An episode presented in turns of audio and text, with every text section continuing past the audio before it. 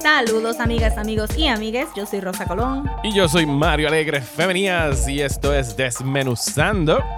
En el episodio de hoy les decimos un bittersweet adiós. Eh, aunque aprendimos en este season. Un see you later. Un see you later o nos catch you later. Ellos dijeron varias cosas porque no hay una traducción literal de. Go on, get fuck off. Ajá.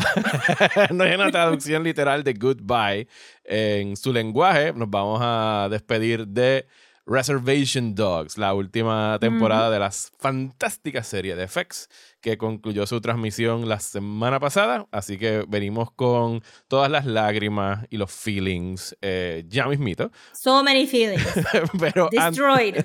pero sí, eh, no recomiendo binge watch this thing como yo hice.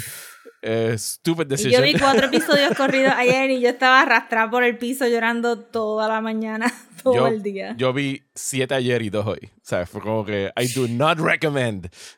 Don't talk to me, don't look at me, no I am estoy para nadie. O sea, es más, a propósito, el último que vi anoche acabó en a high note y yo dije, ¿sabes qué? Aquí voy a parar y me voy a ir a dormir feliz.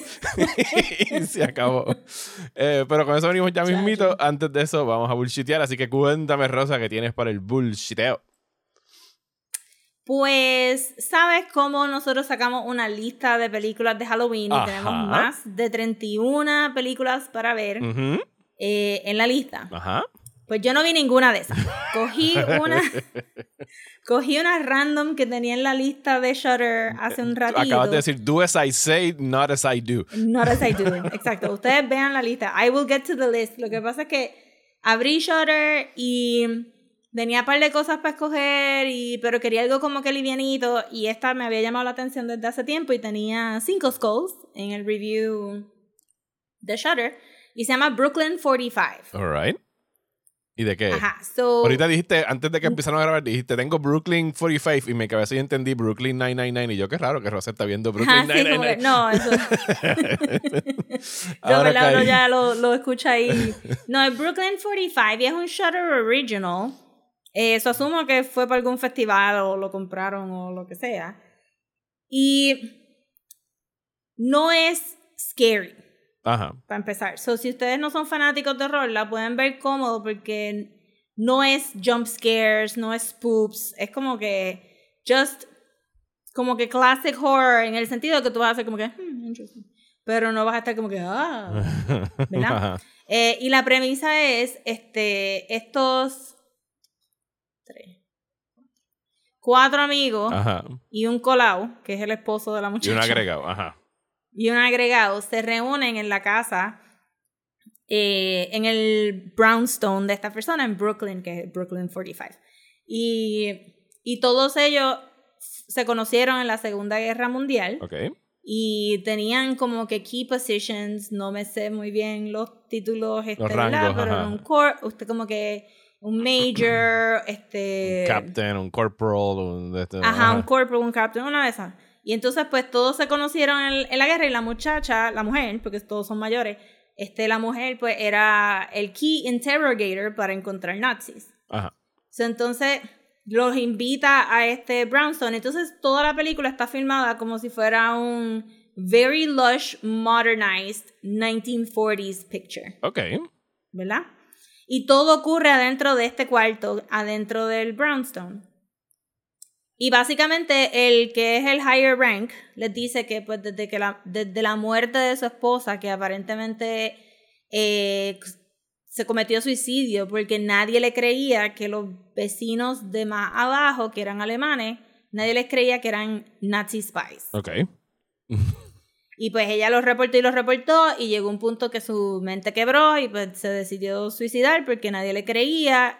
Este, pero entonces el señor, ¿verdad? El higher rank, que él era, él era el esposo, decide meterse en research de espiritismo y todas estas cosas y pide que ellos, una vez están ahí, que hagan un seance. Y la película arranca para Excelente idea, un Saiyan, siempre. Excelente idea siempre. Nunca falla una película de horror.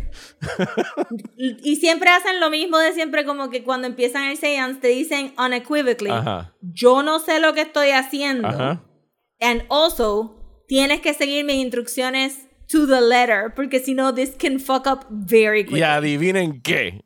Alguien no sigue la instrucción to the letter. Alguien no sigue las instrucciones. Este, hay, hay, los poops que hay están filmados a propósito como special effects de la época también. De los 40s. Ok, nice. So se ve bien. Y de verdad que tengo que decir que el set design para hacer un cuarto dentro del brownstone es una cosa maravillosa. Todo el mundo está usando colores complementarios a las paredes. Las paredes son bright green. Tú ves todas las banderas, tú puedes ver todo como que la conglomeración de libros de espiritismo, todas estas cosas. La radio obviamente es bien importante. Y pues se complica mucho. Y en, algu- en, en un momento tú te olvidas de todo lo que pasó en el seance y te enfocas solamente en como que, oh shit, were the neighbors really Nazis or were they not Nazis, ¿verdad? Ok. Y pues en ese sentido, pues, se- pues es esa clase de película. Pues also tiene cosas sobrenaturales. And also está en Shutter, so es un poquito de horror, pero no spooky horror. Y se acaba bastante open-ended. Ok. Solo encontré como que quite a treat. Cortita, 90 minutos, me imagino. Sí, no es muy larga. Y se siente casi como una obra de teatro porque todo pasa dentro del mismo cuarto. Ok. Y tienes como que todo esto, pues todo el mundo está actuando súper, súper, súper bien. Ok, pues se la pueden añadir entonces a la lista que, que tiramos en redes sociales sobre. De verdad que sí, porque obviamente no la puse en la lista porque no la había visto. Y valga decir que las- todas las películas que escogimos es porque las vimos y sabemos que son Exacto, buenas. sí, sí, sí. Digo, eh, eh, eh, eh, Rosa escogió eh, Ajá. 17, yo escogí 17 y hay algunas de las respectivas listas que nosotros no hemos visto entre sí, pero por lo menos una de las dos personas vio la película que estamos recomendando. Sí, no, no recomendamos nada blind. Pero fíjense, Brooklyn 45 estaba bien nice. Y si son gente que no le encanta el horror, pues la pueden ver anyway, porque también es como que un thriller. Ok, pues si usted es gente que sí le encanta el horror y le encanta su horror hardcore, no voy a dar detalles porque esta película la vamos a estar discutiendo la semana que viene, pero yo también vi algo de Shudder que estrena este jueves en los cines de Puerto Rico. No vamos a estar hablando de esta película la semana que viene. ¿No? ¿Qué tenemos la semana que viene? Es la otra película que vamos a estar hablando la semana Ok, que viene. en algún momento vamos a estar hablando de esta película. Sorry, no tengo el calendario virado. Eh, pero se llama eh, When, E- Where Evil, When Evil Lurks, cuando el mal acecha. Una película argentina de el director de, de Terrified, que se llama... Aterrados. Aterrados. Y en Shutter la tienen como Terrified. Él se llama eh, Demian Rugna. Eh, Rosa me prohibió que dijera cualquier cosa de esta película, así que solo voy a decir Sí, porque yo la quiero ver sin spoilers. Solo voy a decir que it deserves the hype que ha tenido en redes sociales y siguen cuentas de horror. Está horrible, está espantosa. O sea, yo, I don't get shaken easily y yo no dormí muy bien esa noche después de esa jodida película. Así que la vamos a estar discutiendo. Eh, it's really good. Lo que sí puedo hablar que vi cuando empezó el mes de octubre, o sea, tempranito en la mañana del domingo. Entré, busqué mis cosas que habían puesto nuevas en Criterion, que sacaron eh, 90s Horror, sacaron, ya el mes pasado tenían High School Horror y están sacando ahora unos Techno Thrillers, pusieron Art House Horror, que son las muy fufu. Oh, wow. Pusieron de, un- de todo un poquito, pero... Pinky Up Horror. Eh, Pinky no, Up? Pinky Up. Sí, Pinky Up Horror fue. y dentro del High School Horror estaba viendo como que lo que estaba más pegado en Criterion y estaba esta película que se llama Massacre at Central High. Y dije, huh, voy a poner el trailer. Pla. Me suena familiar. Me tomó como 15 segundos del trailer y de la voz del tipo, These are the children. bla, bla, bla. Y de repente una bomba en un, en un muscle car, boom, explotando. Y los kids running Oh, away. shit. Y yo, sold. Esto es lo que voy a ver de desayuno. Y efectivamente, lo vi de desayuno. Es un exploitation movie. Yo no diría que es. Ah, no, no sé, nunca lo he visto. no es horror, aunque suceden cosas horrorosas. La para que tú sepas, el cast de esta película, la persona más famosa que salió de ahí es el main nerd de Revenge of the Nerds. Si te acuerdas. Oh my God. That's it. Ese era como que el, Sí, el sí. A-lister que salió en este elenco. Y todo gira en torno acerca de este new guy que llega a este nuevo high school. El high school es básicamente eh, un Peanuts eh, cartoon porque no hay adultos anywhere. O sea, cada vez que van... No sería un high school horse ¿sabes? si Cada vez que van a hablar como que vamos con the principal, el principal nunca sale, nunca hay maestros, no hay policías. Maybe es porque como los estudiantes son de la misma edad de los adultos. Posiblemente es porque todos los adultos en esta película tenían como 38 años. Ajá, exacto, eso se hubiera visto weird. Super weird. Pero nada, es el new guy que llega de afuera a esta nueva escuela y parece que tenía un pana dentro de. que Un pana de antes que también estaba en esta escuela y es el que le está tratando de ingresar a esta nueva claque de los, ¿sabes? De los jocks y de los tipos cool. Pero secretamente ellos parecían que eran de los outcasts en la otra escuela. Eran como que de los geeks y de los que estaban más a- en.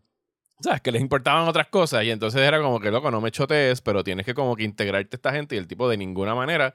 Y básicamente es como que he wreaks havoc in the school. Y es como Carrie, pero sin super, supernatural abilities. El tipo. O sea, la película dice Massacre at Central High. There's gonna be a massacre. Y, eh, ¿sabes? Pero. I would be very surprised Ajá, si no hubiera más. Pero es súper exploitative, ¿sabes? Obviamente tienen que tener sus escenas de sexo porque son los 70s y son teens, a pesar de que tienen 30 años. Eh, dura hora y media. Es hilarious porque está súper, súper bad acting. Eh, eh, está como que ahí caminando una línea bien finita que si coge para la derecha podría ser un after school special y si coge para la izquierda podría ser 70s porn. ¿Sabes? Está ahí como que ahí en ese fine balance. Siento que la banearían inmediatamente si la fueran a traer en un revival este cinema o Sí, eh, pero. Está súper stupid, eh, silly fun para ver de desayuno un domingo, primero de octubre por la mañana con un plato de cornflake. No embuste, fueron unos French toast. Hice French toast, no fueron cornflakes. Ah, qué rico. Eh, ¿Qué más? ¿Qué más has visto? Nice. Pues empecé a ver este American Horror Story, el nuevo season que se llama Delicate. Eh, y pues long time listeners van a saber que yo tengo un love-hate relationship con American Horror Story. Y usualmente como van estas cosas son que el primer episodio tú dices, wow, esta premisa está bien cool, yo espero que it lives up to the expectation. Ajá. Y ya para el cuarto o quinto episodio estás diciendo, anda por carajo, no, esto va a ser una mierda. Este, this really is really bad. Este, pero lo sigues viendo y ya más o menos para el episodio penúltimo o el penúltimo ya te has desasociado de la serie suficiente que simplemente estás como que Enjoying the ride. chequeando tu celular y viendo los key moments y dices, well, and that was that. Y te levantas del sofá y te vas caminando. Este season está bien hypeado porque sale Kim Kardashian, of course, que Ujú. yo dije que después de cómo hablaron de la familia de ella en American True Crime Story, yo no hubiera salido en una producción de Brian Murphy, yet here we are. Ajá. Este, pero lo sorprendente es que she's actually acting really well. Ok, wow. Ajá, porque, ¿verdad? Este American Horror Story es high camp. Eh, and she can do high camp porque no es, ajá. Pero ha tenido, nada más vi el primer episodio y ha tenido varias líneas que ha sido como que, ¡ja! Te, te- la doy, te quedó buena. Este, porque tampoco se toma muy en serio su papel, porque nadie se debería tomar No. muy en serio su papel en American Horror Story. That's not the point, Ajá. that's not why you're there. Pero nada. Eh, y también quiero hacer el paréntesis que se tardaron 11 años en Hulu Ajá. para cambiar las categorías de American Horror Story. Ajá. En vez de decir Season 1 y Season 2 y Season 3, ahora por fin dicen los títulos Ok. de los seasons. es Murder House, Asylum, Mira, vaya. Sí, Coven, porque no son etcétera. seasons Solamente 11 consecutivos. ¿sabes? Son thematic seasons. I mean, son un shared universe, pero whatever. Pues ¿Han, habido, Delicates- ¿Han habido crossovers entre los seasons? Sí. Ok. Pero es con, mayormente con los personajes de Coven. Ok. Este. Coven es el de las brujas. Ajá, ajá. I got Sí, that. acaso. I got that, ok. Ok. Este, y la Supreme y todo también. Pues Delicate es Rosemary's Baby-esque, if you will, y la, la protagonista Emma Roberts. Ok. Dice Part 1 en algún lado del mercadeo, so yo no sé cuán largo va a ser, yo no sé si nos van a dar cinco episodios primero y después nos van a dar los otros cinco, no sé si va a ser nueve episodios, no he buscado, no me importa realmente porque estoy esperando el, el fourth episode twist que yo diga, wow, esto es una mierda. esto porque siempre pasa. So, entonces en Delicate tenemos Emma Roberts, que resulta ser que es un huge transphobe. Leí, leí ese Me chisme. enteré. Leí el chisme. Y que fue Sí, con una de sí, sus, so- sus compañeros. De sus coworkers, mira para ajá. que ha salido en Pose, resulta ser. Ajá. So, wow, props a Emma Roberts por ser un really, really shitty person. Este, y proteger su feminidad porque es tan frágil que no puede bregar con una mujer trans en sets, o se puede ir para el mismísimo carajo. Este, pero nada. Este, Emma Roberts, este, es una actriz eh, famosa. Eh, famosa porque hizo una película indie, pero ella venía como que del mundo de Disney. Ajá. Y Kim Kardashian es su publicist. Sí, ella hizo Palo Alto, fue la que hizo ella. Era como que su película indie famosa. Ah, no, no, no, no. En el, ah, en el, show, En el show. Ah, ok, mala sí, en el show. I have no idea cómo Es que parecía que era Art Imitating Life, entonces está bien. Sí, supongo que sí, maybe. I mean, yo vine a saber de Emma Roberts en Scream. En la serie, Emma Roberts hace de una actriz que vino como del mundo de Disney, pero se pegó con una película independiente que nos han tirado hints de que es de horror y que está para un Oscar nomination, because these things happen in real life all the time. Y entonces. Pero esa parte no está imitating su life. Sí, no, para nada. no está para ninguno. And it never will be that way, apparently. Este, entonces, pero a la misma vez en su vida personal, ella está tratando de eh, tener un baby y aparentemente ha pasado por muchas, muchos rounds de IVF, que es un. ¿Verdad? Es el el procedure donde te quitan los huevos, los fertilizan afuera del womb y entonces te los insertan en los más viable embryos, te los insertan, pero tu cuerpo tiene que decidir si cargarlo o no, regardless. Ok. Que es algo que, que pues, mucha gente con estafa con de chavos hace todo el tiempo, pero no necesariamente quiere decir que tú vas a tener un baby, es simplemente como que upping your chances a little bit. Y pues ella está bien frustrada con ese procedure y resulta ser que la publicist, que es Kim Kardashian, también trató de tener un bebé de esa manera, pero no se le dio. So está ese setup ahí, el nebuleo de que están haciendo IVF y todo eso. Entonces todo, todo se ve bien weird y off. Este, salen tantísimos otros actores que han salido en los otros este seasons de American Horror Story. Hay una mujer que está toqueando a Emma Roberts, que es como que media fetishy gear con fishnets y bota este, de vinil rojo y unas gafas y eso está weird y hay una actriz famosa que no me recuerdo si ha salido en otros seasons, pero está, es como un gossip ¿Cómo se llama el season? delicate because ah, she's delicate because pregnancy is delicate. no, de verdad no sé por qué se llama delicate. Eh, la actriz famosa que la he visto en otros lugares, pero está maquillada como si fuera 1930s Hollywood Makeup y parece que es como que un gossip columnist. Todas estas fichas están ahí, tía. Para... Estoy buscando el elenco a ver si sé de quién estás hablando, pero ah, no ¿Cómo se llama el personaje eh, de casualidad? No es, no es Cara Delevingne, no. No, Cara Delevingne es, la actriz que va a salir luego que no la he visto todavía. Te digo. Ah, ahora.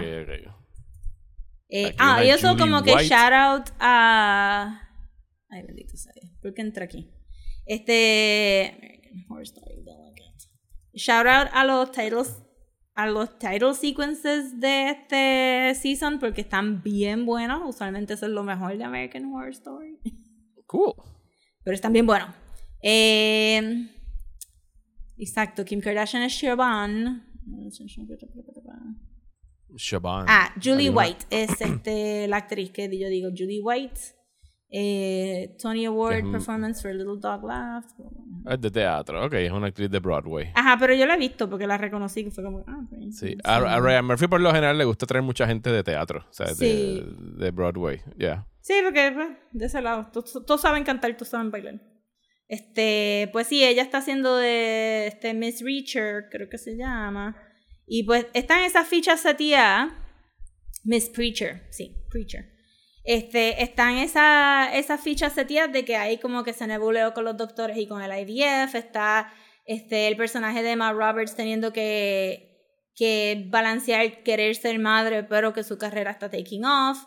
Este, hay muchas cosas bien weird que están pasando alrededor de ella, como que su calendario está siendo hackeado, este, pero maybe ella, este, reaccionando a los medicamentos o hay, y también como que en los title sequences te ponen mucha el title sequence que usualmente over deliver over promises lo que viene en la serie este pues tiene mucho simbolismo de arañas y bebés y hay como que mucho lactancia hay un shot super funny en slow motion de una placenta cayendo encima de un plato de, de porcelana. They're so over the top, it's great. este, solo voy a ver para pasar por el mismo emotional roller coaster de siempre. Porque qué remedio, ya llevo 11 años viendo estas porquerías de shows, ¿por qué voy a parar ahora? Ya estás committed. O sea, ya, estás fully committed, no hay más nada que se pueda hacer. Eh, pues yo lo otro que tengo para el bullshiteo, eh, ese mismo domingo puse super randomly. Eh, para las cinco personas que ven Bollywood, además de yo y que nos ah, están escuchando. hay una película que el algoritmo rara vez funciona en ninguna plataforma. Pero Amazon ese día prendí la aplicación y fue como que, mira Mario, tengo esto para ti. el, el primero en For You. Y yo lo miré así de reojo porque si habrás visto el póster en redes sociales, no es un póster que tú dices, yes, déjame darle play a esto. ¿Sabes? Son, Se veía una bien fresita. Súper, e, es súper fresita. O sea, son como que estos dos, eh, una pareja india, o sea, fully embraced, así. Era como que es una película súper fresita. Violeta, rosita, el póster. Ajá. Se llama eh, Rocky and Ronnie's eh, Love Story. That's it ellos, eh, lo que me he descubierto de las películas de Bollywood es que son bien literales con sus títulos. O sea, no, es no, no adornan de ninguna forma. Es como que, mira, este es fulano, este es mengano y están enamorados. Y eso es el resumen de todas las películas. La puse por ponerla. Dije, déjame ver cómo empieza esto. Eh, y no fue hasta después que me di cuenta que yo había visto otras películas del director que me habían gustado. Okay. Eh, decir, ese sentó, pasó por la sala y aterrizó como a la media hora. Esto es una película de tres horas porque es de Bollywood. Y se sentó y como que ah, otra película romántica de Hollywood. Déjame ver cómo aplastan a las mujeres en esta ocasión. Eh, y entonces la empezamos a ver y lo, ella como que tenía este tirijala entre la película porque trata acerca de este tipo de una familia de muchos chavos. Es el nieto de esta, de esta heredera, la matriarca de una empresa que hace sweets eh, hace unos dulces eh, indios, que no me acuerdo ahora Inmediatamente me suena como un Hallmark movie. Go on. Eh, es, básicamente Crazy Rich Asians, pero Crazy Rich Indians. Oh, o sea, y entonces Which del otro lado, Asians. Ajá. otros Asians. que cogen él descubre que su abuelo, que está en su estado catatónico, en un estado catatónico hace años, o sea, como que no responde a nada, de repente de nada empieza a decir el nombre de, de una mujer y nadie sabe quién es esta persona. Y el, y el muchacho, el nieto, el protagonista, encuentra en un diario una foto de una vieja de una mujer con atrás dice el nombre de Janini o algo así se llamaba ella y se empieza a buscar y resulta que encuentra a la nieta, que es la otra muchacha que aparece en el póster, eh, a la nieta de esa mujer que todavía está viva y entonces pues empiezan a tratar de descubrir el misterio de sus abuelos y qué sé yo. Y en el trayecto pues se enamoran, pero sus familias son bien diferentes porque la de él es ultra derecha tradicional, la de ella son más liberales, ¿sabes? El papá es bailarín y ser bailarín en India es un tabú y la mamá no se pone el velo y bebe vino y todas estas cosas. Y entonces el, el, el middle movie twist, porque las películas de Bollywood todas tienen un, un intermission. O sea, son tan largas que hay un intermission a mitad de película, hora y media. Mm. Y la clásica de estas películas es que en el mismo medio te tiran un twist como si fuera de final de temporada de qué va a pasar ahora en la trama. Puede ser que se convierta en un serial killer movie o se convierta en, lleguen aliens. O sea, yo he visto cosas bien dementes ahí. Y el twist de estas películas es que como ellos son de dos mundos tan diferentes, ellos mm. deciden que van a hacer switch de familias y se van a ir a convivir con las familias de los otros, de las respectivas familias opuestas. Ajá, como un wife swap, pero un children swap. Como que para tratar de ellos enamorar a sus respectivas familias y oh que les quiten sus prejuicios. Eh, lo que es bien refreshing de la película es que en realidad es dentro de toda, ¿sabes? Eh, India es un país bien tradicional, tiene ahora mismo un gobierno de ultraderecha que ha estado haciendo horrores allá. Me sorprende que esta película haya salido. Pues, especialmente contra los musulmanes. En esta película no hay musulmanes. Eh, Bollywood todavía no, ¿sabes? no avanza mucho en eso. Pero tratan el, el, el, tema del racismo, el fat shaming, el que las mujeres puedan ir y perseguir ¿sabes? sus respectivas vidas. ¿sabes? Y yo toda la película estuve preocupado de que esto al final lo van a traer otra vez a que family is the center of it all. Y hay que respetar a los elders. Pero no, termina siendo bastante progresiva al final y se tira unas cosas de que pasa un Bollywood movie. Yo dije, mira para allá. Y cuando busqué el box office le fue muy bien en taquilla. Eh, así que, pues nada, quedé sorprendido con esa película. Es súper chula, súper divertida. El protagonista, que es esta mole de hombre con los músculos, que, o sea, las camisas no contienen los músculos. Fácilmente pudo haber sido Ken en la película de Barbie porque es un total himbo. ¿sabes? y es una cosa, está bien chula, está bien divertida. Así que si les interesan las películas de Bollywood, vayan y búsquenla en Amazon. Se llama, búsquenla por Rocky y Rani, R-A-N-A, porque el resto del título está en, en hindi y no hay manera de encontrarlo. Y si no, busquen en mi Instagram que puse el póster. Eh, sí, yo creo que eso sería más fácil. Sí, vayan a, vayan a Instagram y busquen el póster porque esta gente no traduce títulos. Yo creo que la traducción es Rocky and Ronnie's Love Story, bla, bla, bla. No sé qué otra madre dice. Pero la pasé bien, o sea, fue una, o sea, de estas malditas películas de tres horas que nada más voy a ver, un, a ver cómo empieza. Y son las 10 de la noche y tú sabes la madre, tengo que acabar de verla. porque... They pull me back in. ¿Qué más tienes para el bullshit? Pues lo último que yo vi fue este Theater Camp. Oh. Que es una película que TikTok me estaba diciendo que era bien funny. Ajá. Este, porque como... ¿Is it? It is, actually. It is ok, ok, está bien porque no la he visto todavía. Este... Resulta ser, pues entonces no voy a entrar mucho en, en, en detalles, pero resulta ser que está basado en un short story que el director ya había hecho hace un par de años atrás. En un short, en un cortometraje. En un cortometraje, sí. Ok. Y entonces, pues, como que la. Este. La, la expandió este, a esta película. Es bastante cortita. Tuve que coger un break, pero fue porque me interrumpieron. Pero para la gente que escuchó el episodio de The Bear de, de Menos sale Molly Gordon, que es Claire Bear. Y sale Ayo también, ¿verdad? También sale... Ayo de Beauty, pero es un papel pequeño. Esto es más eh, Molly Gordon y Ben Platt. Que Ben, Platt, Me, me, pareció que yo sabía quién era. Y cuando busqué, tiene un montón de comedy specials. Sí, Ben Platt salió en una de Ryan Murphy, creo que fue The Politician. Eh, creo que era uno de, de esa yo no la vi porque ahí sí que los teenagers parecían que eran como que 35 años y un terrible, horrible musical que salió el año pasado o hace dos años que se llamaba Evan, Dear Evan Hansen. Eh, que los ah. masacres. ¿No te acuerdas que era? Que de un chamaco que había como que accidentalmente provocado la muerte de alguien. era un. o sea, oh, temáticamente era. Stop, stop, stop es the whitest shit. Y entonces él se hizo famoso por, la, por ese musical en Broadway y lo trajeron para la adaptación, pero cuando él se hizo famoso fue hace 10 años y he could play a teenager. O sea que verlo en la película es como ver a Steve Buscemi en el Hey Kids, ¿sabes? Con la batineta atrás, entre un chorro de ajá, entre un chorro de high schoolers. Es como que no, dude, ya, ya no, ya, ya no, no te sale loco. Te ves como el pues chavo el 8, ¿sabes? No, no, no, funciona. Pues el plot es bastante sencillo. Y menciono a los dos actores, le voy a decir ya porque, pero el plot es bastante sencillo. Es como que es un, es un theater camp. Tiene absurdly talented children. Es de que están ready para ir a Broadway ya, a pesar de que tengan 8 ah, añitos o 14 añitos, lo que sea, they're ready. Eh, pero gira alrededor de estos two best friends. I mean, hay, hay subplots, pero gira alrededor de estos two best friends que son Molly Shannon y Ben Platt, que aparentemente se conocían cuando eran chiquitos. Porque. Y esto es lo que esto es lo que lo hace adorable la película. Todos los flashbacks de los adultos a su niñez son videos de ellos. ok.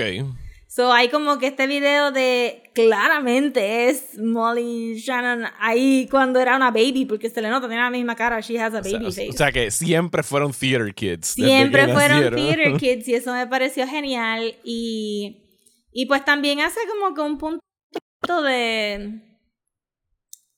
Siempre la gente que. Está ese dicho en Estados Unidos que those who cannot do teach.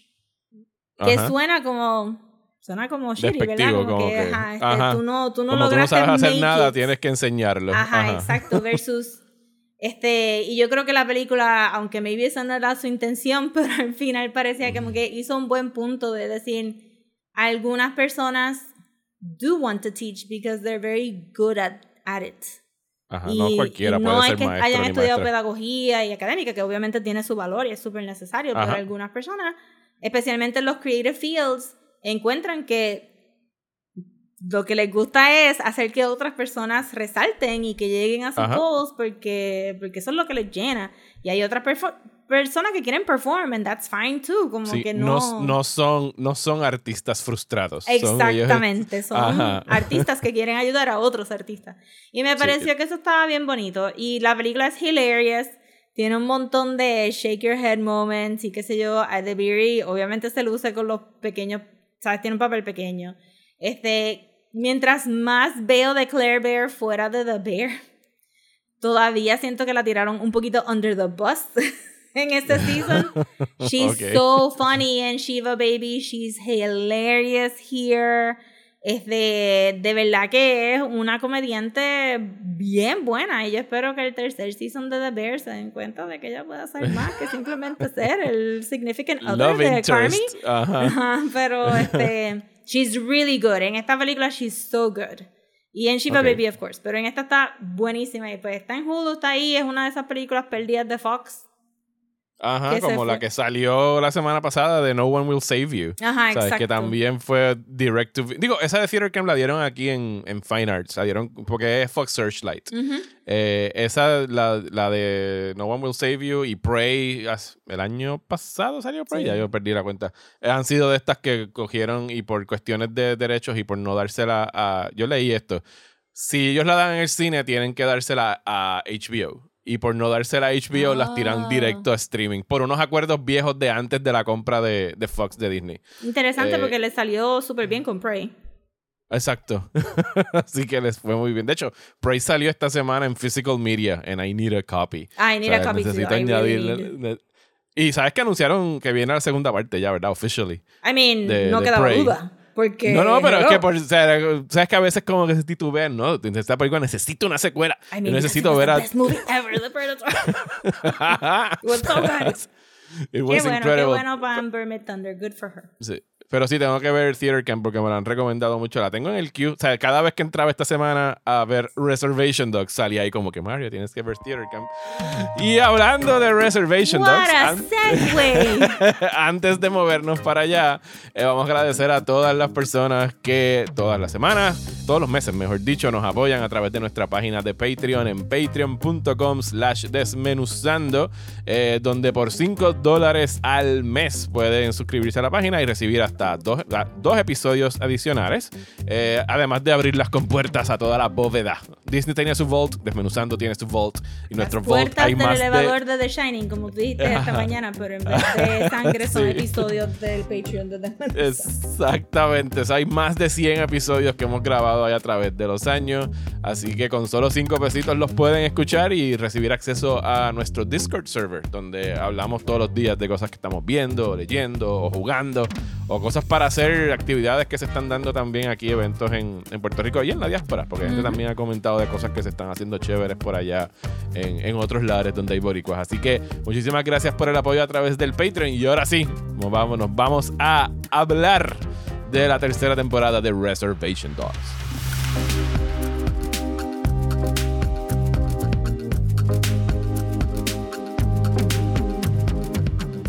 Y vamos a hablar con spoilers.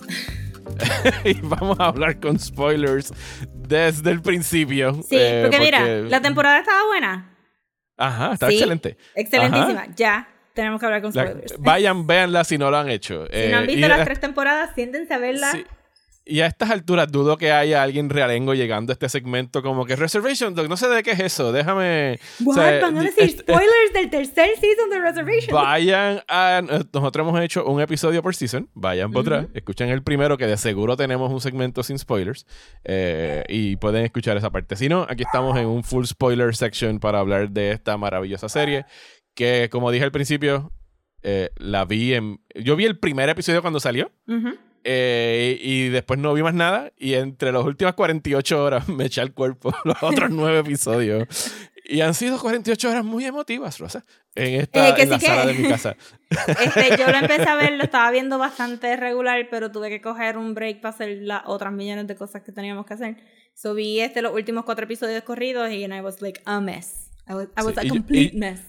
Pero yo creo que estuvimos on point en lo que especulamos en la conversación del segundo season, de que estábamos hopeful de que el tercero fuese heartwarming y como que todos nuestros queridos personajes acabaran en a, nice place in their lives porque el primer o sea, el primer season es really dark sabes es como que it puts you through the, through the ringer bueno pero, ok pues eso está bueno para tiene como que un buen arco de que sí. están además, que se distancian de la muerte de Daniel, eh, pues como que han logrado como que superar el golpe fuerte de la muerte y han llegado a un lugar donde están tranquilos y solo tuvimos el final del segundo season, como que they were in a better place emocionalmente. Pues sí, yo pienso que ahora que vimos los tres seasons se notan dos arcos bien claros, que es este, eh, cada season es la necesidad de cada generación y empezamos con,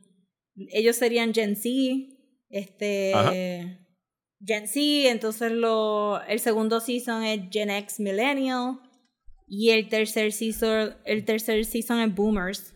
Este, son los Elders. Y los Elders, y creo que, que pudieron dividir los seasons de tal manera que a pesar de que de que estás viendo el enfoque primero en los niños y después en la en los aunties sus padres, y después en los elders que tú sientes el thread ya para el último episodio tú sientes el thread de coño tú sabes como que aquí todo el mundo de verdad estaba separado por estas tragedias y no fue hasta que los niños aprendieron a bregar con su tragedia que es la peor de todas honestamente Este, estos niños tuvieron que pasar por algo bien horrible con la muerte de Daniel que los adultos no pasaron con la muerte de Cookie necesariamente porque fue un accidente y que los elders en parte están resignados aunque yo diría que, que, la vida de Mabel suena al final del día bien fuerte también este, y que nunca la conocemos y nunca vemos el punto de vista de Mabel tampoco nos ayuda a, este, a bajar un poquito los feelings de que ella la pasó mal,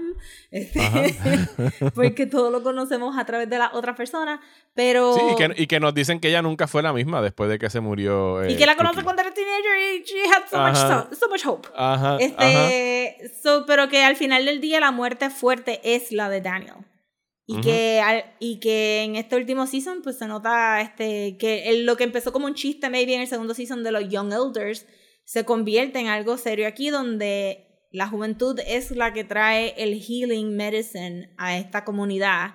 Y lo vemos tan poco a poco que cuando se empieza a gel en este tercer season, te coge un poco de sorpresa de como que oh my god, ¿verdad? Este, it makes total sense que Cheese diga esto ahora mismo por lo que él pasó y, y, y, it makes sense como Big va a reaccionar a eso y como Bucky y Brownie van a reaccionar a eso.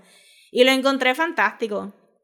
También me sorprendió cómo pudieron introducir estos elder characters en el tercer season tan seamlessly y hacernos sentir algo tan inmediato. Porque Brownie ya lo conocíamos y Bucky también. Brownie y Bucky.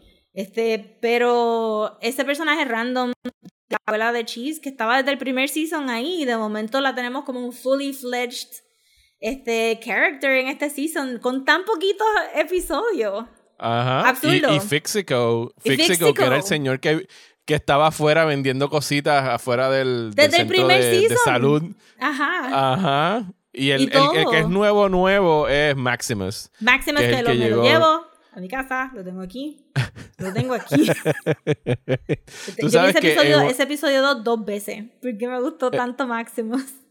En, en, una entrevista con eh, Sterling Harjo, que es uno de los creadores de, de la serie junto a Taika eh, Waititi, dijeron que, o sea, le dijeron o le, le sacaron a, a relucir que nunca habían tenido en, en, pantalla a esos tres actores bien famosos eh, indígenas, al que hace de Bucky, al que hace de Maximus y al que hace de Brownie, que llevan décadas haciendo como que chivitos aquí, chivitos acá en películas donde tenían que hacer de, pues, de Native, Americans. y, aquí, ajá, y aquí los pusieron a todos juntos por primera vez en un tiro. O sea, ese último tiro donde están todos reunidos es como que histórico, ¿sabes? Porque nunca habían estado ellos tres juntos en, en pantalla. No, de verdad, este en términos de la construcción de este tercer season, y yo sé que decimos que este, esto fue más Sterling Harjon. el que estaba aquí dirigiendo y escribiendo. Taika era el, Taika era el money, o, sea, el, el, money y el nombre para, que, para que el nombre para que lo hicieran. Ajá. Y obviamente trae su experiencia como indígena de New Zealand, pero este show es decididamente americano, ¿sabes? Como que no, ¿sabes? Pero, Y no solo decididamente americanos, decididamente de esta... De Oklahoma. of these people, de Oklahoma, Ajá, de, de esta gente. de Oklahoma. Ajá. Y, y la, la estructura y cómo escribieron los libretos es, es- es- O sea, nunca vamos a ver un show así. Como que pudieran thread episodios que te desgarran el alma completamente a episodios que te hacen reír porque of course que Bear es Bear y Cheese is Cheese Ajá. y Willie Jack es Willie Jack a de momento tener un feel good tener dos tributes a Richard Linklater en un solo season Ajá. ¿verdad? Porque era Dazed and Confused y todas las Sunset, Sunrise in Ah, between. la- sí, sí, cuando salió Ethan Hawke en ese noveno episodio. Ajá, que pero a mí, a mí se me cayó la quijada. Sí. Sí. Tú, tú dijiste que tú gritaste of course y yo dije, "Ah, tenía que ser, tenías que ser tú, no Porque podía cuando ser. dijeron como que en el primer episodio dicen, sí, este, tu papá existe, yo, ese cambio va a estar The show. de show, pero jamás me pensaba que iba a ser ese cambio, y por eso, of course, que era él, of course, ¿a quién más vas a traer? O sea, su entrada, eh, la entrada de Ethan Hawke en escena que entra en, un, en una ferretería, o sea, como Sí. que y entra ahí como que, por supuesto que tenía que ser Ethan Ajá, Hawke. es como que Jesus Christ, claro que sí. So, que nos dio un montón de momentos bien icónicos para hacer el último season, porque usualmente los shows maybe se echan un poquito para atrás porque saben que ya están diciendo Dios. No, aquí se fueron full speed ahead, 100%. Y pues, para antes de entrar a, lo- a los episodios, pues Sterling Harjo ya ha dicho que él quiere hacer spin-offs, quiere hacer probablemente una película también. So, que va a Ajá. estar bien Todas, interesante. hazlas todas. Todas. I todo know, tú give him all the money. Este, todos estos, todos, todos, todos estos actores y actrices. Todos, todos, todos. I need them to work in more forever. stuff. They're actually family and we need them together forever. Y that's, that's it. Este, Ajá. pero sí, pues vamos a entrar a los episodios. No vamos a entrar en full detail porque obviamente son 28 minutos of pure delight, pero Ajá. para que vean el thread de cómo ellos van building up este, estos elder characters para llevarnos entonces al final. Y, ay, también tenemos que decir que, este, ay, ¿cómo es que se llama esta mujer? ¿Quién? Este, la de este, Flowers of the Killer Moon. Ah, Lily Gladstone. Lily Gladstone regresa y aparentemente fue un peo con su schedule de Flowers of the Killer Moon y Ajá. que ella peleó y Sterling Harjo, Harjo pelearon para que ella pudiera regresar al último episodio. Este Ajá. Y Eso es algo que no le puede haber tomado más de un día ir a filmar. Pues yo Era hubiera pensado que lo filmaron a la misma, pero parece que no, parece que filmaron primero el episodio del segundo season, entonces para el tercer season ya era otro schedule y tuvieron que traerla de nuevo. Sí, sí, no, porque es otro season hubiera- aparte, es- sí, es otro, es otro contrato aparte y todo. O sea, sí, es una- yo hubiera una- pensado que como que, ajá, que la tengo ahí. Espérate, vamos a filmar todas estas escenas just in case. Ajá. Just in case, sí, no te me vayas. Eh, y que está bien brutal que, que, ajá, que ella hiciera eso cuando todo el mundo está diciendo que se va a ganar el Oscar por este, Flowers of the Killer Moon y qué sé yo. Let- esperemos que sí. Eh, yo la veo la ver, semana que viene. Yo I'm pumped. que I'm, Leonardo I'm DiCaprio very pumped. está demasiado en la promo, pero whatever. Ahí, No, pero fíjate, e- está en la promo porque es Leonardo DiCaprio, pero todas las reseñas lo único que es como Bradley Cooper ahora va a sacar una película que se llama Maestro, eh, que sale ah, sí, que él tiene con- como que el fake nose y se ve como. Ajá, que sale con Carrie Mulligan y todo el mundo sale de la película hablando de Carrie Mulligan y todo el mundo sale de Killers of the Flower Moon Hablando, hablando de Lily Porque Gladstone. ella como Hawk Teaser, ¿sabes? Es magistral.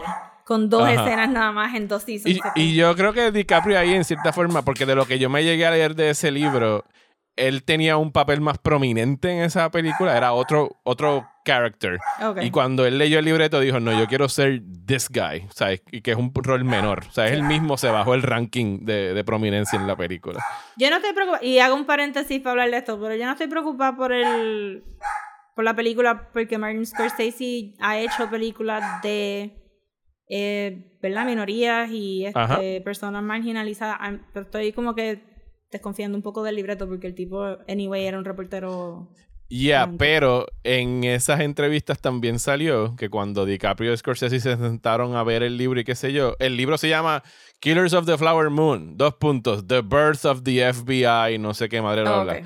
Y cuando ellos leyeron el libro, eh, ellos le quitaron como que, miren, esta historia no es del birth of the FBI, esta historia es sobre... Del segundo people. genocidio de los Ajá, indígenas por of el petróleo.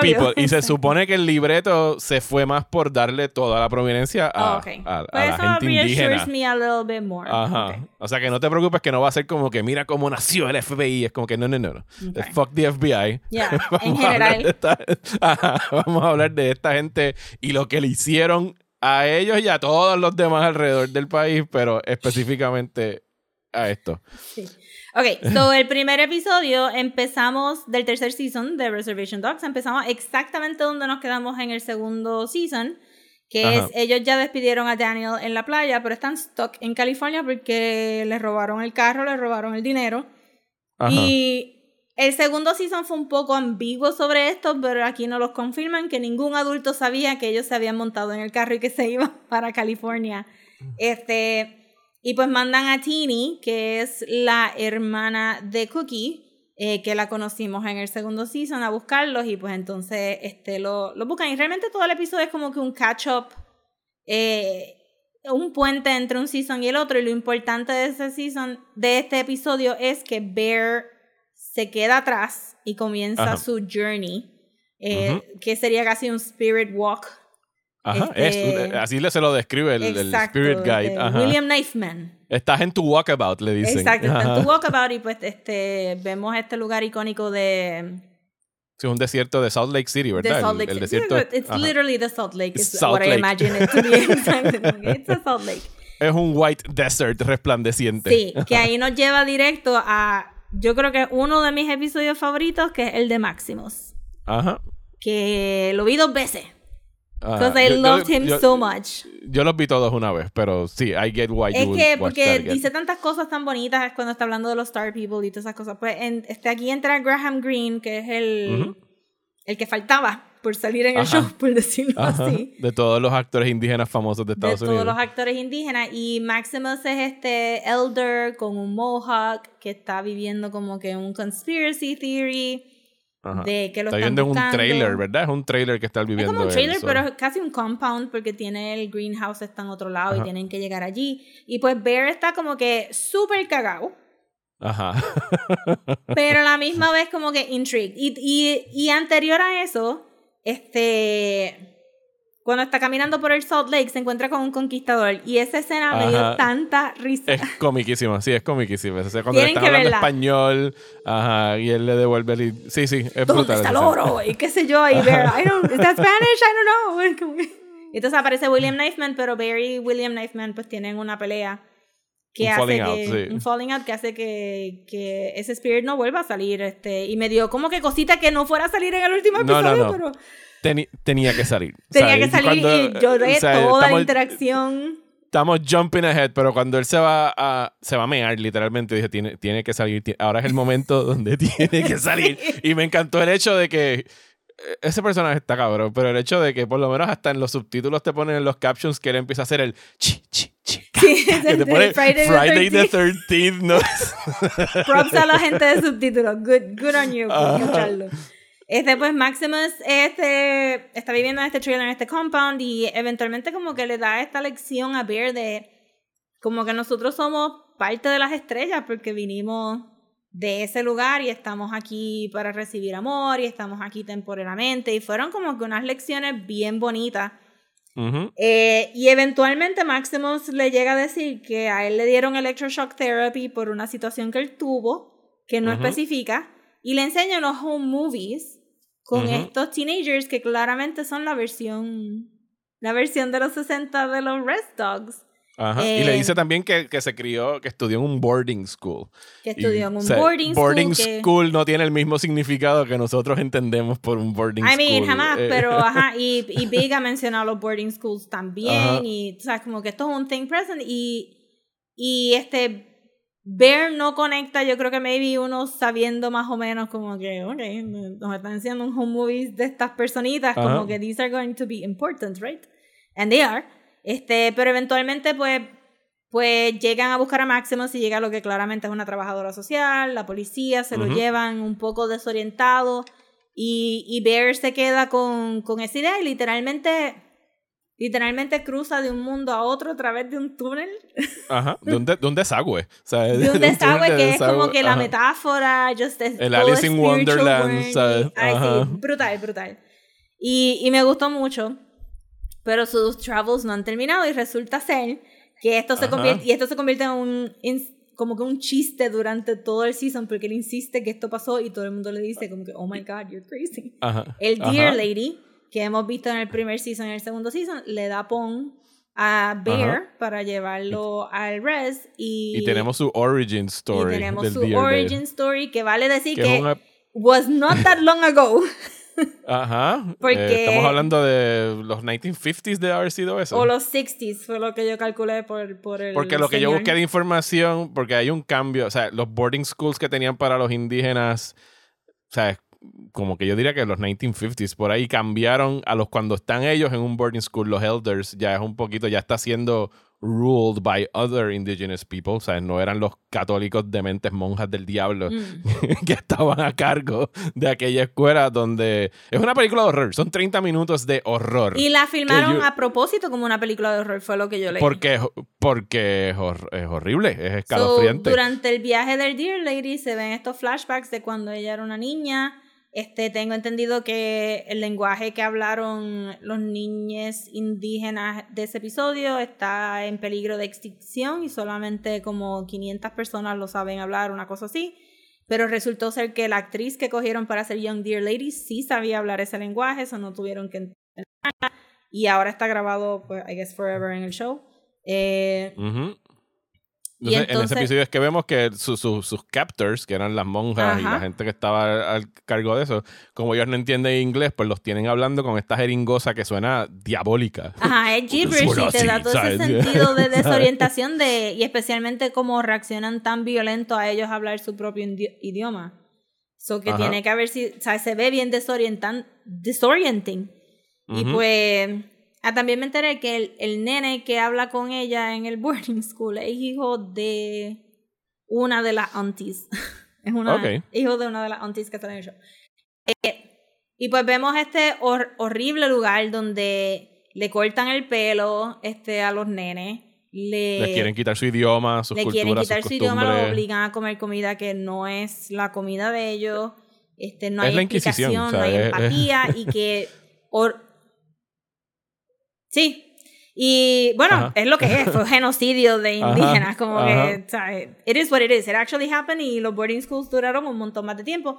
Y me pareció que, que estuvo bueno traer ese backstory del Dear Lady ahora, porque no fue hace tanto tiempo atrás, creo que fueron un poquito antes de la pandemia que tuvimos todos esos descubrimientos de, de huesos en fosas comunes debajo de todas estas iglesias y escuelas que habían sido boarding schools en Canadá y en Estados Unidos, porque sabemos que en Canadá trataron a sus indígenas just as bad as los de Estados Unidos y todavía logran mantener esos prejuicios y discriminación contra sus indigenous people. Let's never forget que Canadá soquea en tantísimas otras maneras también. Y entonces, pero bien, bien misterioso para ellos, todas las noches están desapareciendo niños que los están Ujú. arrastrando a este cuarto y los están matando. Ajá. For sport. O, mi- o mínimo están abusando horriblemente. Bueno, los están matando porque ellos. estaban este, Haciendo las tumbas, graves, exacto. Ujú. Y, y es entonces cuando, cuando se llevan al, al amigo de Dear Lady joven, que entonces ella logra escaparse y hace un Ujú. trato con este espíritu que estaba en el bosque. Y que era un deer. O sea, era Ajá, y era estaba- un que fue deer. Pues observó. Y lo que un- tenemos de ella en el presente es, un, es el revenge plot. O sea, está vengándose del tipo que abusaba de, Sí. de ellos cuando, cuando Bueno, el tipo que mató a los, a los nenes. Al- Ajá. Que, white que dude. hacen un punto el de wolf, mencionar. Le dicen el wolf, que decían que era un lobo. Ajá, y que hacen un punto de mencionar, las monjas mencionan como que, ay, tú eres tan joven, para que uno entienda que he is alive today, como que this Ajá. didn't happen that long ago. Este, todavía hay repercusiones de eso, porque a veces también uno dice boarding school indígena y la gente brinca inmediatamente para los 1800. No, el show te está diciendo que esto pasó Ahorita. ahorita. Exacto. Esto estaba pasando mientras tus abuelos estaban vivos. Que Ajá. es este el mismo measuring point para slavery, como que, you know, Ajá. tus abuelos sabían de esto. eh, so, estuvo bien emotivo y, y la actriz hace como que sendo papel, este, viéndose vulnerable cuando entra a la casa, viéndose como que, y a la misma vez como que Dear Lady nunca se vio como que súper I am very happy to be killing all of these uncles que tú sabes Este, pero se nota el pathos aquí cuando deja Bear y Bear claramente sabe que ella mató, este, como le dice después a Jackie, I think I'm an accessory to murder. Este, eh, y pues tuvo como que, y, y, y, quedó tan bonito como la interacción de ella con Baby Big y con Big también, como que a, lo, a los hombres buenos a los uncles buenos, ella los cuida, los que son los malos que, que acaban Ajá, con los que se joden. Ajá. Ajá, y, y también te hace pensar que pues eventualmente Dear Lady va a ser un elder también y que, que maybe no va a ser siempre la misma Dear Lady. Sterling Pero tú- yo dijo pienso, que el para, para mí yo, yo pienso que ella siempre es como que es un espíritu que lleva, tú piensas que ella madura y crece y todo eso, Pues o sea, tiene un mortal life. Solamente Yo que tiene un pienso que sí porque ella ocupa un physical space. Ok. Este, Pero es que ella sería más, sería más vieja, ¿no? En términos Maybe de edad, sería más pero como un envejeció, elder. regardless. Ok. Ujú. Maybe es más lento, pero she is an adult ahora, no es la niña que vimos en los flashbacks. So me hizo pensar que maybe tenía como que un shelf life de, de hacer esto también, porque el peso emocional de ser esa clase de Ajá. espíritu tiene que estar cabrón. Y como vimos en este season, los espíritus sienten y se sienten abandonados o se sienten, Ajá.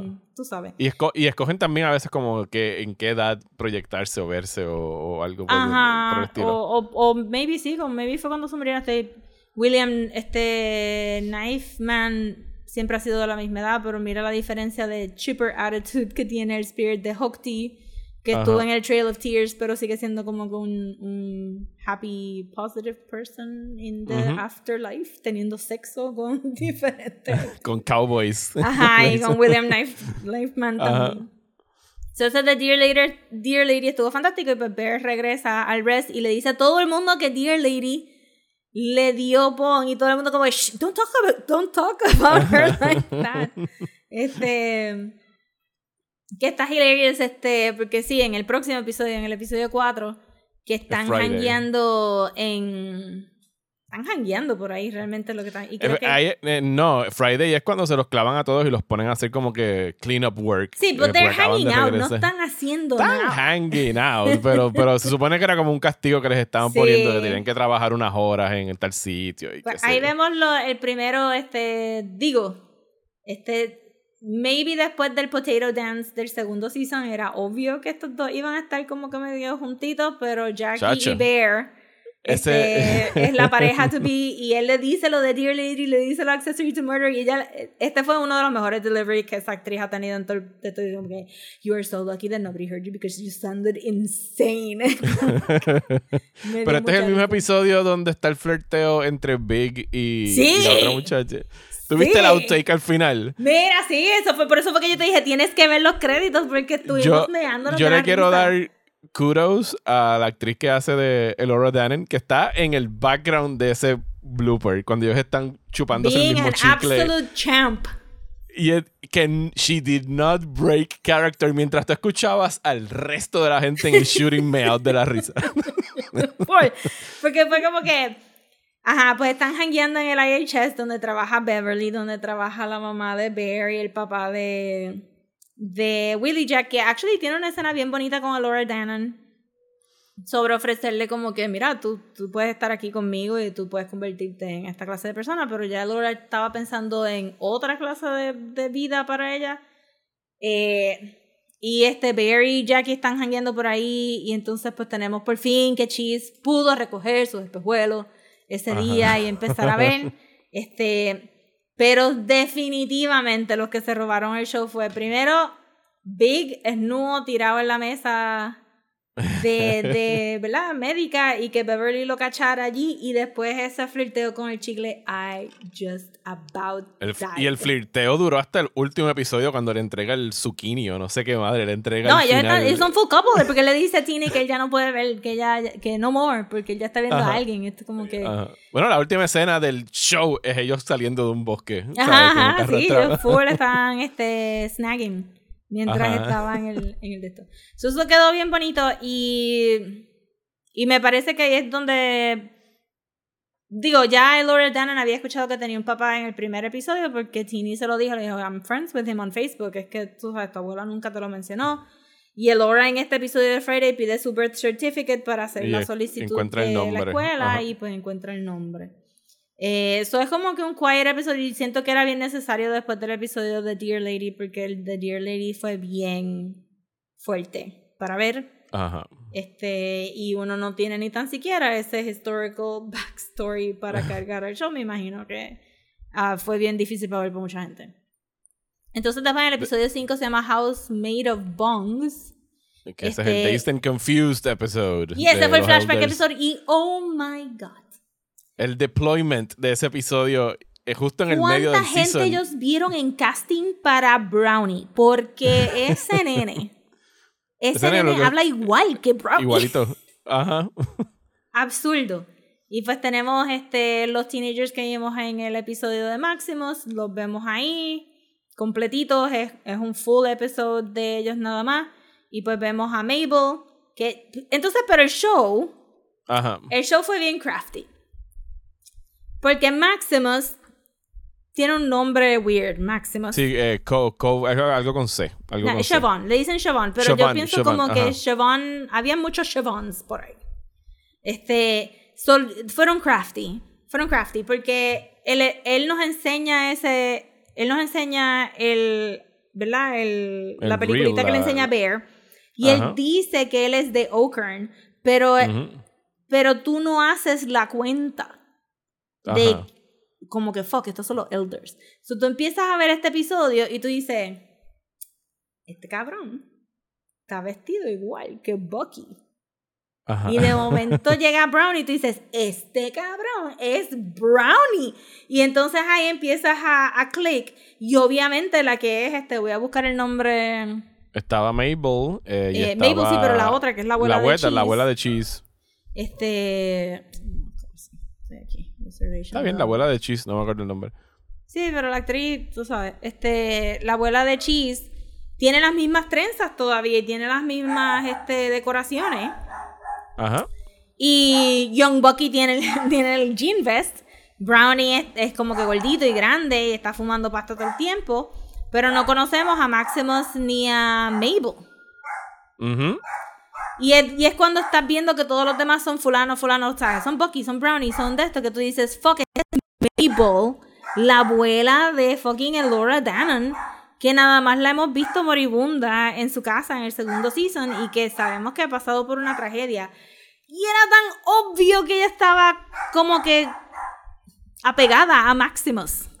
O sea, esto es como que acaba peor todavía para Mabel Sí, es más trágico todavía. Ajá, y estuve todo el episodio pensando como que, oh my god, Maximus es el abuelo de Laura. Podría ser. sí, Ajá. pero es que no, pero es que parecería que no, parecería que no porque él se desaparece del grupo después del episodio. So, los vemos fumando pasto, los vemos, no, los vemos este, este, doing acid. Ajá. Y el show realmente también se va un poquito en, en, en esas cosas de la época, como que de somebody's gonna get a bad batch of acid y va a tener como que, ¿sabes? Que, se va a quedar en que- un viaje. Se va a quedar en un viaje. Sí, que ese era como que el moralistic thing que hacían, como que no hagas ácido porque te vas a quedar atrapado forever en, Ajá. en, el, en el trip. Voy a buscar el reciclaje, eso no sé si quieres parar. No, no podemos parar. Se va a escuchar el truck de reciclaje. Ok. Y, Y Uri gritándole al, eh, ladrándole al truck de reciclaje. grandes, tantas cosas, había estado como que bastante ansiosa. Pues nada, la cosa es que vemos a estos teenagers and it's really great, pero al final Maximus tiene su, su mental break. Eh, Ujú. que puede ser verdad, no puede ser verdad, no voy a decir qué fue lo que pasó para que, para que cuando vean el episodio se sorprendan, pero es un you either believed it happened or you didn't believe it happened y sus amigos did not Y eso es lo que hace que Maximus entonces eh, se vaya del grupo, se isolates himself y, y pues tenga que pasar por... Este, obviamente ya había pasado por lo del boarding school porque ya es un teenager, estaba en un regular high school que, que se supone que sea el mismo high school que ellos iban, pero en mejores condiciones obviamente y que los Red Dogs iban. Y, y pues Maximus pues le dan los electroshocks y se queda forever en ese otro lado. Y después de este episodio como que por el amor of all that is holy, como este Ajá. season no se termine con ellos regresando a rescatar a Maximus, I am going to walk out of my house into a lake. Porque Maximus se, merece regresar. Se, se, te dio, te dieron. Y para mí, mi episodio favorito es el heist episode, que es el de tratar de sacar a Maximus ah, hospital. Funny, sí. porque lo encuentro. Ahí fue donde yo te dije que la noche antes paré un episodio que fuera uplifting y ese fue el que dijo, ok, voy a acapararlo aquí because this was fun. Ah. Así que este va a ser el último que voy a ver por hoy. Este, a mí yo creo que el, además del de Maximus, el, el próximo ahora, el Frank, Frankfurter Sandwich. El que se van de camping a pescar el eh, cheese con los elders. Yes. Pero es específicamente por cheese. Porque cheese estaba gaming too much. Mira, el, el troque se está dentro de tu casa. No, es que tú escuchas todas las cosas mucho más altas de lo que yo lo escucho. okay, never know porque sentí que estaba pasando por, como que por adentro de tu Nunca voy a saber porque tú sientes todas las cosas en mi casa mucho más de lo que yo lo estoy escuchando. Es el micrófono, es el micrófono. Pero es que no estamos, no sé, no sé. Este, pues sí, porque a mí me gustan mucho los episodios de Cheese y Cheese estaba gaming too much y, no, y estaba segregándose de sus amigos. Resulta ser porque Cheese es el menor del grupo y él sentía que ellos lo iban a abandonar eventualmente y pues que él estaba adelantándose a ese abandono. Ajá, este, para no tener que sufrirlo más fuerte después. Sí, solo Elder, los uncles se lo llevan y es Bucky, Brownie y Big, eh, que Big sería el más chiquito de los Elders y lo tratan de esa manera.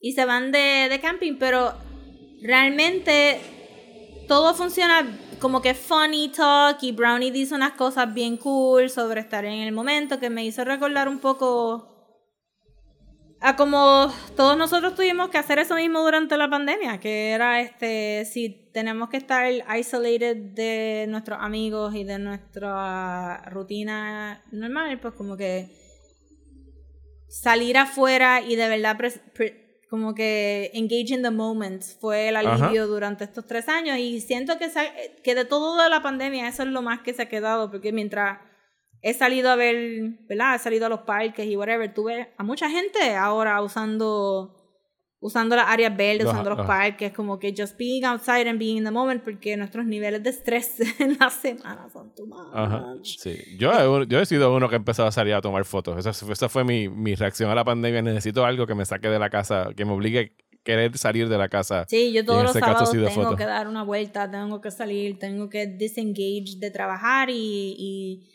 hablar con gente y hablar este, sobre our feelings y todas estas cosas, porque o sea, para mí este episodio de, de, de los uncles era toda mi pandemia.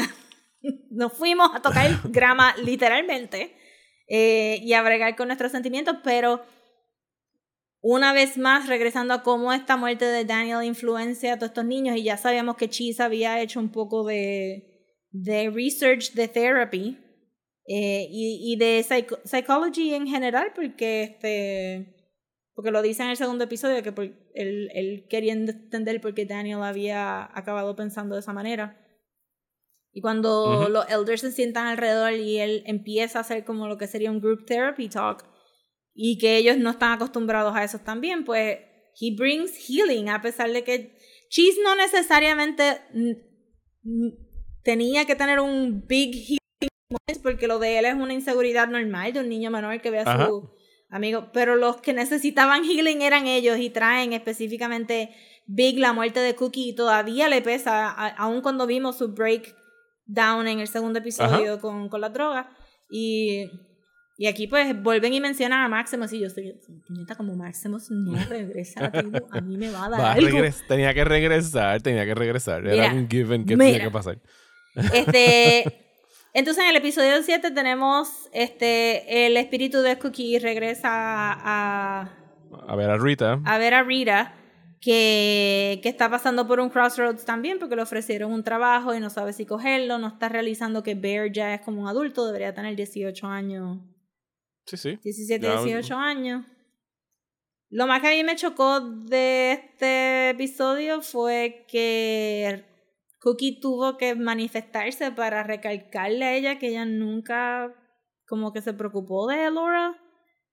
Y, y el underlying note del episodio es cuán, cuán sola Elora de verdad estaba porque ninguna de sus aunties querían bregar con ella por la muerte de Cookie, que es counterproductive. Eh, Era como, sí, como record... O sea, no querían... eh, era un recordatorio de que Cookie se había muerto y parece que como un mecanismo de defensa de just pushed her away Ajá, que y sola. que en el segundo season, y aquí también se lo repiten, pero en el segundo season cuando Tini aparece como que, wow, you look just like her, y todo el mundo le dice, you look just like her, y eso ha sido como que un sore point, pero me hizo sentir bien, como que, y Bear se lo dice en el último episodio, tú has pasado más que todos nosotros, y es verdad, pero tú tener como que tus mejores amigas, o sea, tú te mueres y tus mejores amigas no pueden ni tan siquiera ayudar a tu hija, está cabrón, Ajá. está cabrón. Sí. Pero. Y fue bien triste, como que como Cookie lo puso. Y again, yo no sé de dónde sacan estos actores, pero esa mujer que hace de Cookie. El casting se what a parece... charmer. ajá, y se parece también a la otra actriz, ¿sabes? Que está súper well acted. Pero tú sabes, ¿qué, ese- qué escenas para tú venir a matar ahí? Como que en el último season te traen ahí como, hello, I'm just gonna outact all of you. Thank you. Goodbye. Y, y me pareció, again, recalcando lo que Cheese hizo con los uncles, que, que Rita tuviera que ir a donde Bear a preguntarle cuál fue el ritual que tú hiciste para decirle adiós a Daniel, porque lo tenemos que hacer para Cookie. Fue también bien bonito. Entonces el octavo fue Send It, que es el Sí. episodio de sacar a Maximus. Ese es el heist episode. Es el heist. Él dijo que era el Ocean's Eleven era Ocean's Eleven que o sea, ellos diseñan todo este plan súper estúpido. O sea, como que, ¿qué hacen en las Lo películas? Pues hay en el que, momento, como que... hay que hay que cortar los phone lines y necesitamos un... y, o sea, el Laura va por ahí con las tijeras más grandes de picar candado que pudo haber llevado como un, un kitchen knife nada más para cortarlo. Quedó y cuando mandaron estos dos so mamados a hacer el distraction, que el White estaba el- Steve y este Mad Dog Thug, es que se llama. Creo que era Mad Dog. Y Mad Dog se para así como que con las manitas por alguna razón al frente. Y cuando le dice como que, we're here for the tour. O sea, el tour. Él lo, lo quiso decir más francés que francés. Ese episodio estuvo hilarious. Estuvo ¿sabes? bien, bien bueno. Este, y, y Willie Jack tiene ahí otro. o sea, el punto del episodio es Y el que- otro, el, y el señor este, que el, el del Junkyard, que siempre quiso ser un uncle. Era Mira, como que yo Dios quiero mío. ser un uncle. Este hombre. You're gonna call me uncle si no, no les presto la guagua. Amazing. Ajá. Este, todo esto está motivado porque Fixico, este, Tiene un ataque En al algunos de los episodios no mencionamos, pero Willie Jack se apegó a Fixico con la idea de que él le iba a enseñar su Wizarding Ways y Fixico sale, sale como primo de Maximus en el flashback episode y era un actual medicine man que estaba estudiando Ajá. para ser medicine man y, y Maximus resentía eso un poco. Y Willie Jack quiso este aprender de él, pero entonces a Fixico le da un heart attack y se está muriendo en el hospital y pues van y buscan a este a Siobhan que Ajá. Bear no sabe que es Maximus y es cuando llega ahí este, que realiza que todo está conectado. Y Willie Jack le hace un very emotional appeal y es verdad, como que tú no puedes aquí negar a tu primo porque tú todavía estás encojonado cuando Willie Jack mataría el mundo Sí. entero por tener a Daniel. Again, los, los, Again. young, los young ones enseñándole a los elders. Exacto. en También este me hizo season. pensar que otra de las maneras brillantes del show es que nunca nos trajo a Daniel como un actual spirit, como a Cookie Ujú. o como este a William Knifeman ni Ujú. nada de eso. Este Daniel es sigue siendo la muerte más trágica, sigue siendo como que esta cosa que, que duele y Ajá. traerlo como espíritu. Yo sé que vimos la luz y vimos los, los Bigfoot slash Ajá. este, los- sí, los Uncle people. porque volvieron a salir los, los Ajá, Bigfoot. exacto. Ajá. Y tú Que no lo sé si viste, pero Cheese tenía una como cami- dos una camisa. camisas. Tenía una t-shirt con los espíritus esos. Tenía con una los con rojos. el mapa de Oklahoma y el, Ajá. el, el Bigfoot saliendo y otra con el Bigfoot solito, que de seguro la venden en algún lado. Y pues entonces ahí pues se llevan a Maximus y él puede sentarse con, con él. Y entonces pues tenemos el, el episodio de Elora's Dad, que es Ethan Hawke, of all people. Ethan fucking Hawke. Ethan Hawke Eh, viniendo aquí porque te recuerdo yo creo que te- lo habíamos mencionado en el episodio del segundo season que era como que all the white people que tienen que estar como que pidiendo pidiendo please, ser- yo quiero ser me el Laura's be. dad. Esto, o let me be in the show porque te recuerdas que Mark Maron sale bien random en el episodio Ajá. de Cheese y es como que Porque Mark Maron tiene que salir en todo. Ethan Hawke llega y sale y él es Rick, creo que se llamaba el personaje. Sí, se llama y el Rick. lo necesita para, Para para que le den No financial. dicen que es el FAFSA, pero es el FAFSA. Ajá, para el financial aid de, de la universidad, que se va a ir a estudiar. Y como su mamá está muerta, pues le dicen, tú tienes que tener un papá, tienes que ir a que te firme esto para saber su situación financiera. Y él vivía relativamente cerca de donde ellos Which han makes sense. estado ahí. Ajá, which makes sense. Y resulta que pues lleva años viviendo que tuvo otra esposa y tres hijos, dos nenas, un nene, eh, que su esposa ahora mismo pues tiene una adicción de opiates y que está trabajando con esa adicción, o sea que él está ahí como, como el, o sea, encargado de todo lo que tiene que ver con los menores, tiene, eh, ¿cómo se dice? La custodia de, de los Sí, niños. y vale mencionar que son dos personajes femeninos blancos que escuchamos que tienen problemas de adicción durante los tres seasons. Ajá. Es la hija del coach que Ethan Ujú. Hawke, que Rick menciona, porque es contemporáneo con él. Y entonces la esposa de Rick.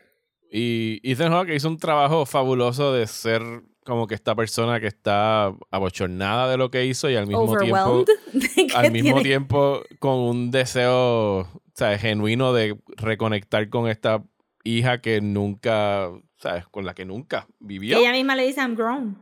Ajá, ¿sabes? Sí, como que qué vas a hacer a, a estas alturas. Y fue muy bonito y muy chulo, ¿sabes? Porque sí, está todas esas perezas y todas esas cosas que tú podrías decir, mira, yo nada más quiero la firma tuya y me voy para el carajo, no quiero saber más de ti. Pero como esto ha sido un season mayormente de healing para todos los personajes, ¿sabes? Como que al final el Laura acaba en un buen lugar y se va a comer Sí, pizza. se deja llevar. se deja llevar y como que yo podría estar viviendo con esta ira por dentro el resto de mi vida o puedo Just heal. let it go. Ajá. Ajá. Let it go y a mí, a mí mejor. el, el momento del episodio que hice como que el choking up fue cuando dijo que quiere estudiar mental health Ajá. por Daniel. Ajá. Of course. Y que el tipo, el, el que de hecho estuvo fabuloso, el guidance counselor, el que sea Oh my god, ese muchacho. que la quiso Este, llevar como que, spirits. ¿quieres ser un que ser scientist? spirits. ¿Quieres ser un que- scientist? No, no, no. yo- Oh, un este tribal health. leader. Ajá. Mental health. Este Ajá. se roba el show, se roba el show for sure.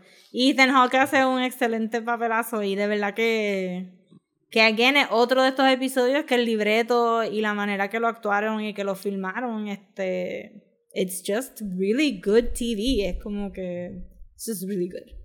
Sí, Y pues Ethan Hawke tiene que estar, digo, mm, déjame ni decirlo. Porque sabes que hay, un, hay una categoría en los Emmys que es de Sí. guest star, pero como se les ocurre. Como se nominen Hawke, solamente a fucking Ethan Hawke, ¿Sabes que-? Me retracto. No, no pongan Ethan Hawke en el guest star porque no van a nominar a si más los, nadie de si los seguro. chicos no están nominados, nadie puede estar nominado. Exacto. Y, entonces pues llegamos al último episodio que es Dig, que es a base del, del funeral de Fixico.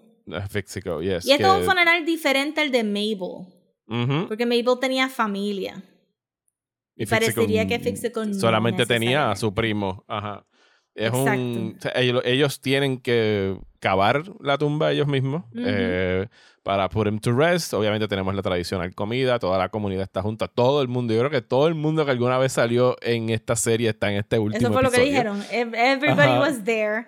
Y sí, Ajá. y, fue, o sea, como que me gustó que fuera ese contraste, pues con Mabel la familia pudo estar con ella, la- estuvieron ahí a su último respiro, pero Fixico se muere en una manera más europea, I guess, como que en el hospital, este, no tiene familia para, para hacerle un send-off, no vemos al espíritu de Fixico tampoco, como que en el episodio de Mabel sí la vimos a ella going, going Ajá, away, a lo- que, a- pues, porque a lo mejor el- no tenía, no tenía nadie que visitar, a lo mejor a nadie a quien visitar, o, ¿sabes? Cuando después de, de sí, morir. porque él, él ayudó a la comunidad, él no hizo su familia. La familia de él era la comunidad y esa era la diferencia del, del episodio de Mabel, pero que también me, me quería recalcar porque todos estos otros espíritus como el de Daniel, como el de Cookie, que se quedan, no murieron de una manera natural, se quedan stuck.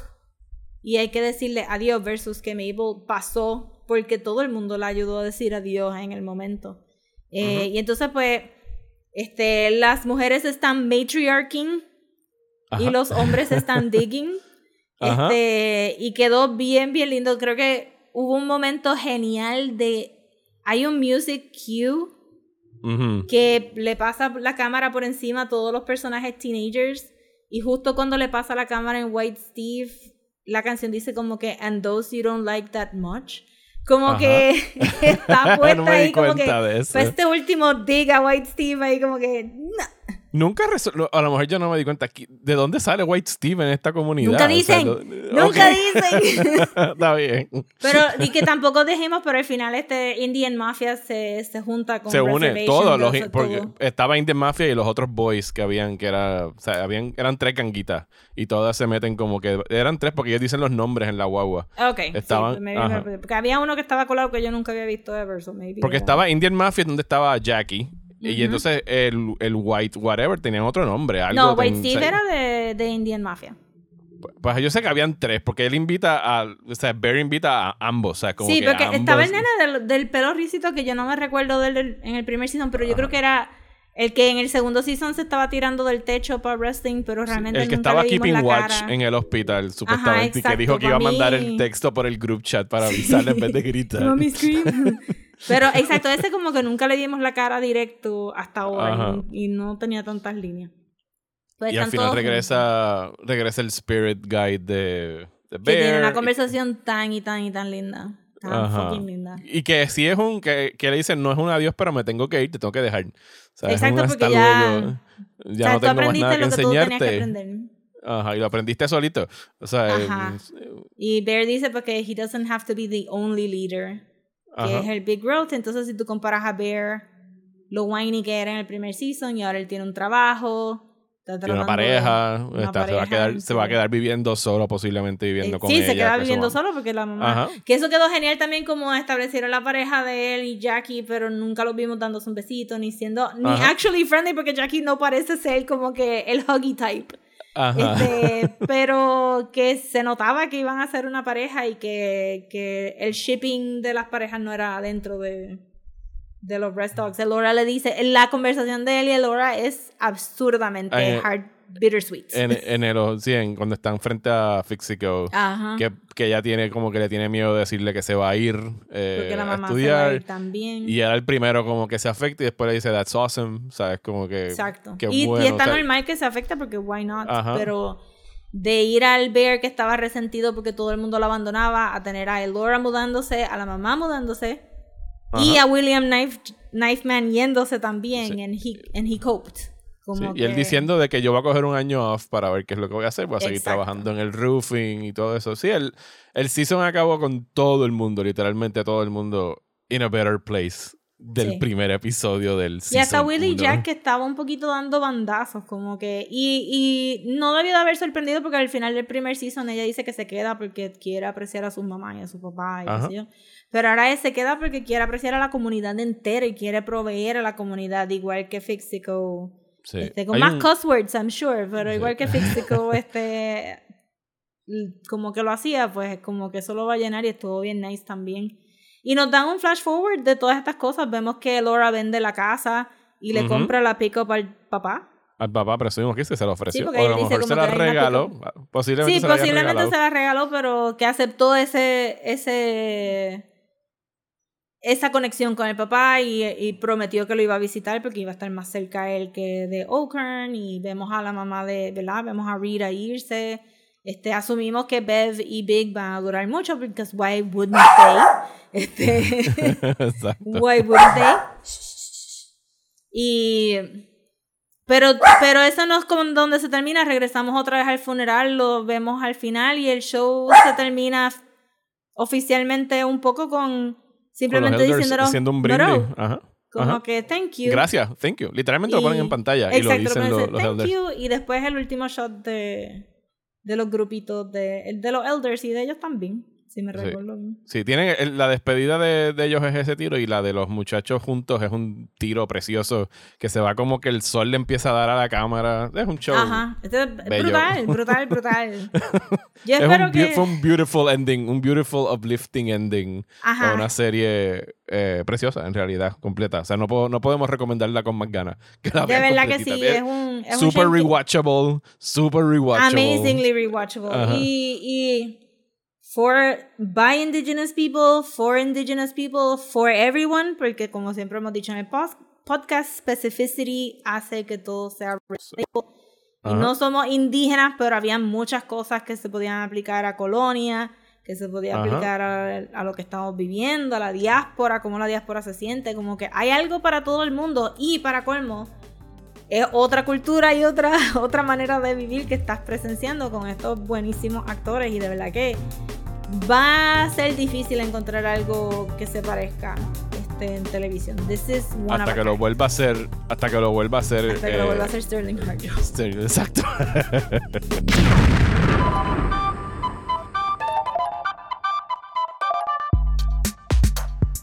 Y hasta aquí este episodio de Desmenuzando. Regresamos la semana que viene para hablar de una película que estamos anticipando muchísimo.